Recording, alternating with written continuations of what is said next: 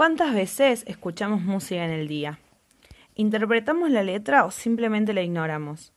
¿Le damos varios significados a una canción según nuestra situación actual?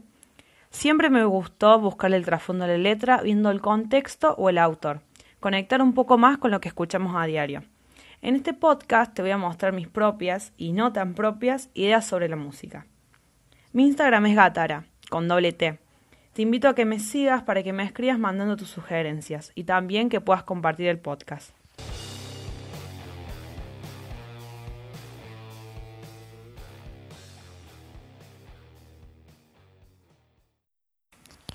Aclaraciones. Son interpretaciones personales surgidas de conversaciones o en algún foro. No se debe tomar como lo que de verdad quiso transmitir el artista o la única forma de ver la canción.